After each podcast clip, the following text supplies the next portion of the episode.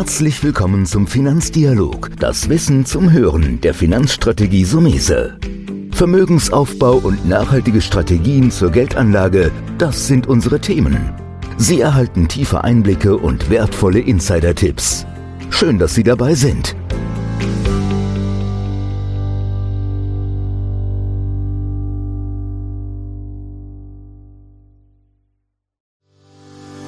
Herzlich willkommen zu einer neuen Folge von dem Podcast Deine Finanzrevolution von Antonio Somese, einem der führenden Experten und Autoren für Finanzen und Geldanlage in Deutschland. Erfahre echte Erfolgsanleitungen für mehr Rendite und Sicherheit mit deiner Geldanlage. Live aus der Praxis. Viel Freude beim Zuhören, Lernen und Umsetzen. Denn jetzt ist die Zeit gekommen für deine Finanzrevolution. Heute verlassen wir mal den Kapitalmarkt. Wir machen mal eine ganz andere Folge.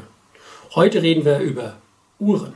Bei mir ist Michael Brückner, ausgewiesener Experte zum Thema Uhren. Herr Brückner, bevor wir Uhren als Kapitalanlage in die, die ganz bekannten Marken gleich tief einsteigen, wie wird man Uhrenexperte? Durch eine Leidenschaft für Uhren. Äh, ich bin von Hause aus Wirtschafts- und Finanzjournalist, das seit 40 Jahren. Und äh, ja, parallel dazu habe ich auch eine ausgesprochene Affinität zu Uhren entwickelt. Und irgendwann kam ich auf die Idee, mal das eine mit dem anderen zu verbinden.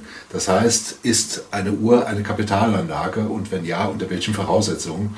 Und äh, so hat sich aus einem Hobby äh, teilweise doch eine, auch eine, äh, eine berufliche Perspektive ergeben. Mhm.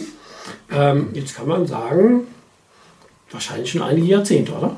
Ja, das ist seit Anfang der 90er Jahre, mhm. da fing das an. Und das ist äh, auch das Gefährliche, wenn wir gleich zu den Risiken kommen. Äh, das Thema birgt auch Suchtpotenzial. Also da muss, okay. man, muss man vorsichtig sein. Ja, ja, ja. Aber ich meine, Experte wird man ja auch. Ich meine, Sie haben mit Uhrengourmet eine eigene Internetseite?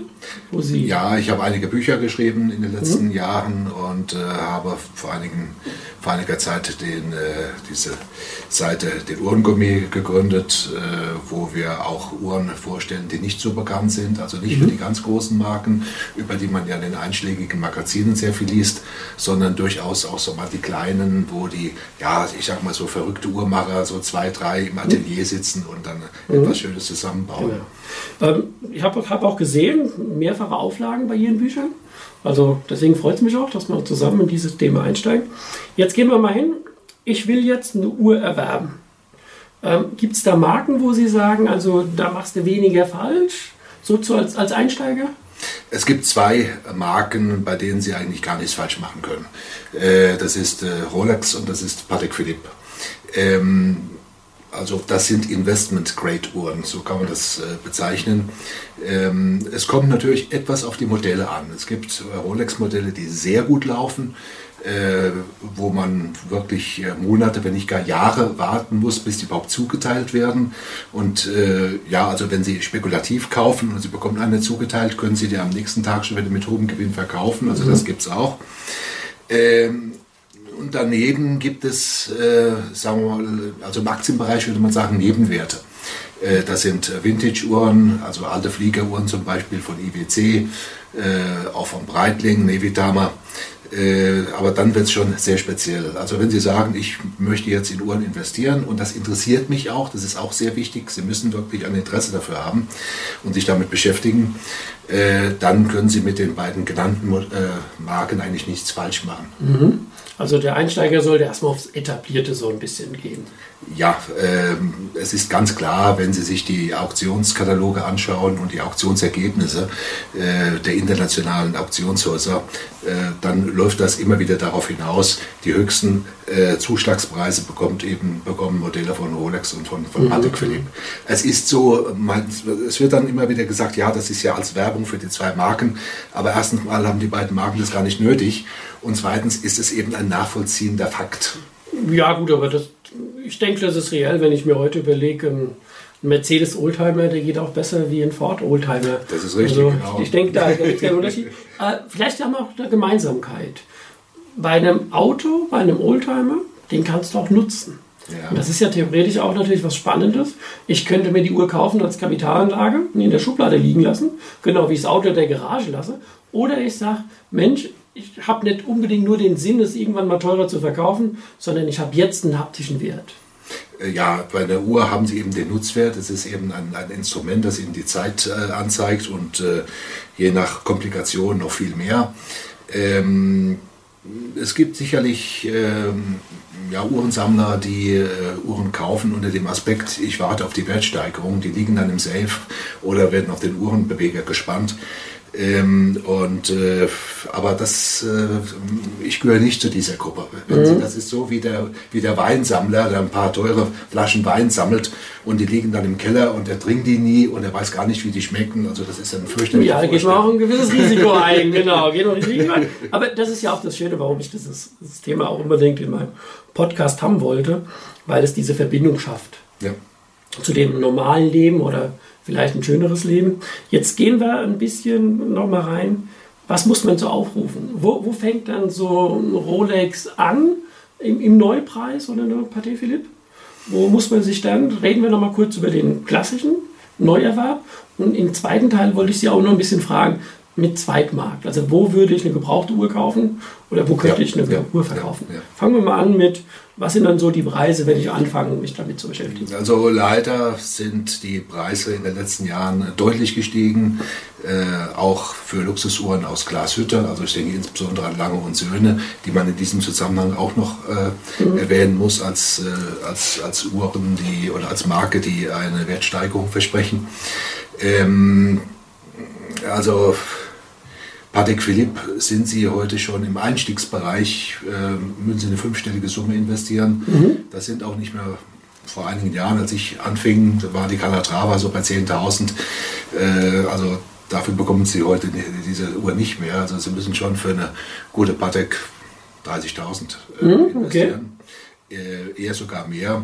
Äh, die, eine Rolex, mh, hm, ja, so ab 7.000, 8.000. Ähm, also das äh, ist für diese genannten äh, Marken dann schon das Mindestinvestment. Mhm. Ja gut, also wie immer im Leben. Ich nehme an, da oben gibt es keine Grenze, das nein, ist ja auch so. Aber man will ja das Gefühl entwickeln. Wir wollen ja auch so ein bisschen jetzt erstmal so an der Basis kratzen, wie es funktioniert.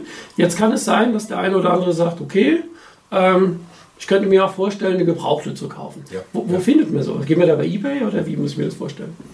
Äh, das wäre zum Beispiel ein Weg. Ähm, es wird zwar immer wieder zu Vorsicht geraten, bei eBay zu kaufen, das ist auch richtig, äh, weil da sind auch einige nicht so seriöse Menschen unterwegs. Ähm, also das würde ich nur jemandem empfehlen, der also den, den Händler kennt, der also schon einige Uhren bei dem gekauft hat. Da, da gibt es auch Juweliere, die mhm. ihre Uhren über eBay äh, verkaufen, das ist dann kein Problem. und wie ich vorhin schon sagte, man sollte sich auskennen mit den Uhren, man muss eine genaue Vorstellung haben, was man will. Dann kann man eventuell auch bei eBay kaufen. Aber wie gesagt, man soll da etwas vorsichtig sein. Ähm, es gibt äh, äh, mittlerweile auch im Internet andere Händler, sehr seriöse Händler, die gebrauchte Uhren verkaufen. Ähm, da kann man bedenkenlos eine Uhr erwerben. Die haben auch die übliche Gewährleistungsfrist von zwei Jahren. Da bekommen sie auch alle Papiere. Äh, das ist übrigens ein Tipp, äh, der grundsätzlich auch beim Kauf einer äh, gebrauchten Uhr sehr wichtig ist. Man muss auf die Dokumentation achten, man muss auf die Papiere achten, am besten noch auf die, auf die Rechnung. Die Originalbox sollte vorhanden sein. Ist das nicht vorhanden, wirkt das deutlich preissenkend. Mhm. Äh, und dann gibt es natürlich noch den Weg, ähm, über ein äh, Auktionshaus zu gehen. Es gibt äh, Auktionshäuser, die sich auf Uhren spezialisiert haben. Ich habe hier mal einen mitgebracht, das ist jetzt ein etwas exotisches Haus, das ist aus einem Auktionshaus in Monaco. Die haben hier sogar eine Omega Speedmaster für 195.000 Euro verkauft. Ähm, es gibt Dr. Gott in Mannheim, es gibt Antiquorum die verkaufen äh, ausschließlich oder zum größten Teil Uhren. Mhm, okay.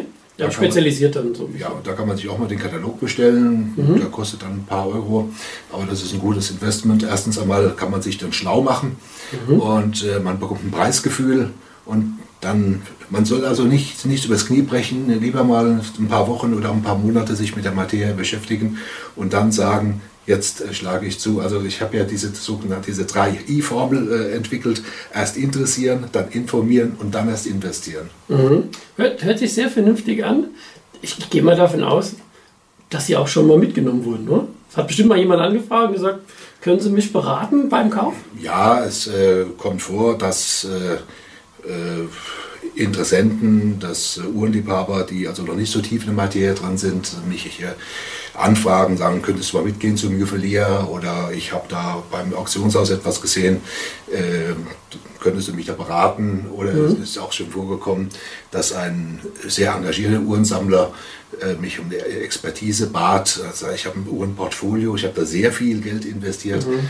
Und sagen Sie mir mal, habe ich ja richtig investiert? Ich habe mir die angeschaut und musste sagen, also zu 90 Prozent lag er gut. Mhm, okay. Ja gut, das ist ja das, warum man manchmal vielleicht eine Beratung oder einen Experten braucht. Ja, ja, ja. Das ist das. Geht ja darum, erstmal zu entwickeln, wenn ich ein Neueinsteiger will.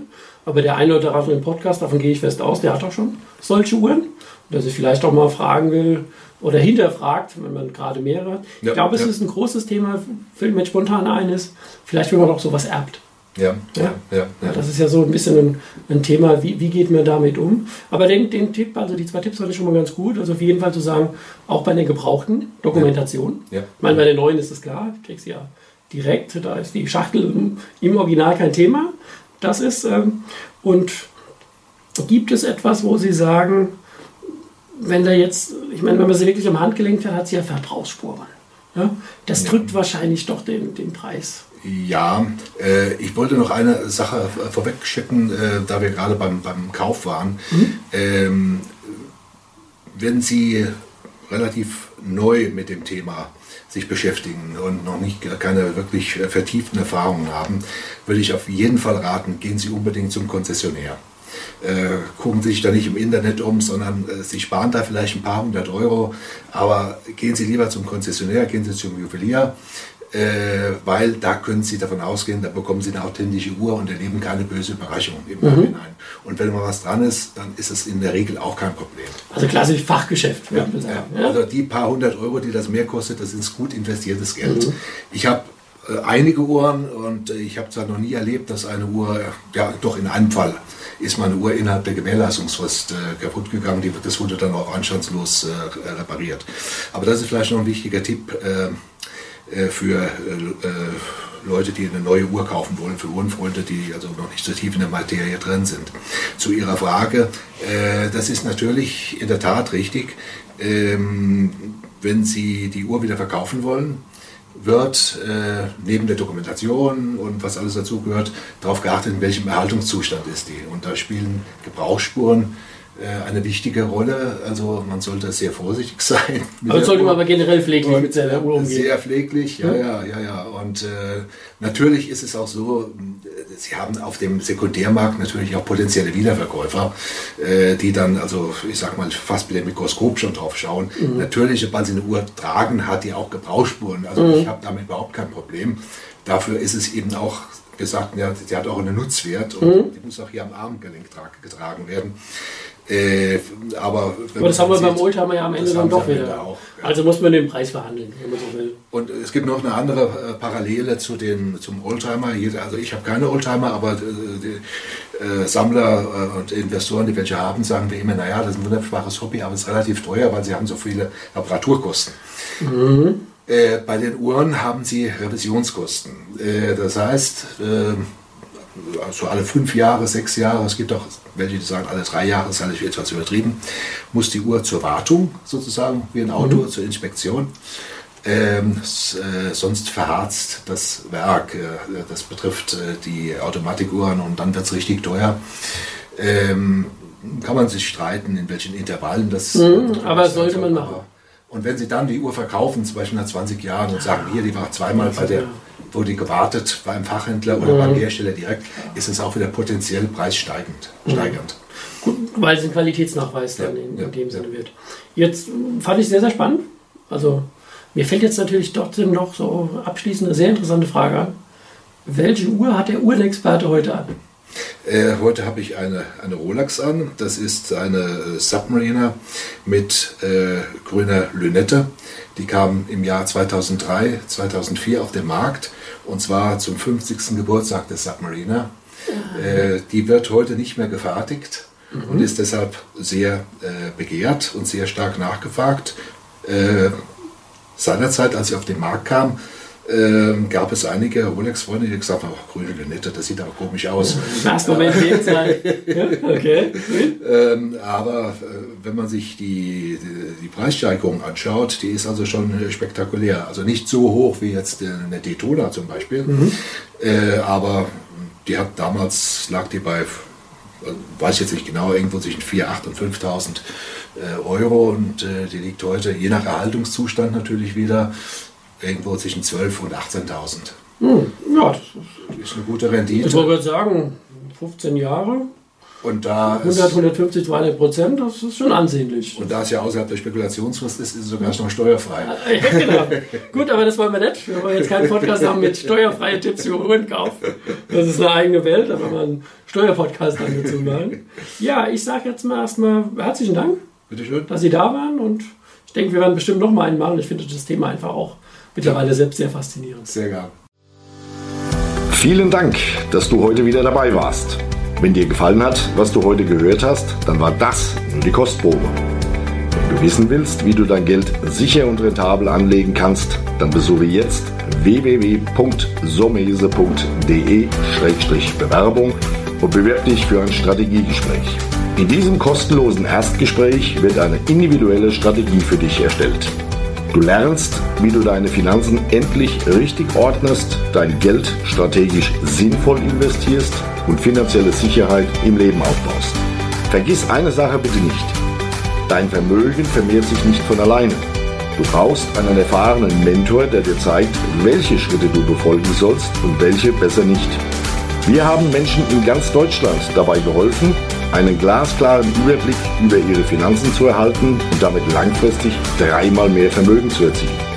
Wenn du wissen willst, ob du dafür geeignet bist, dann bewirb dich jetzt unter www.somese.de-bewerbung.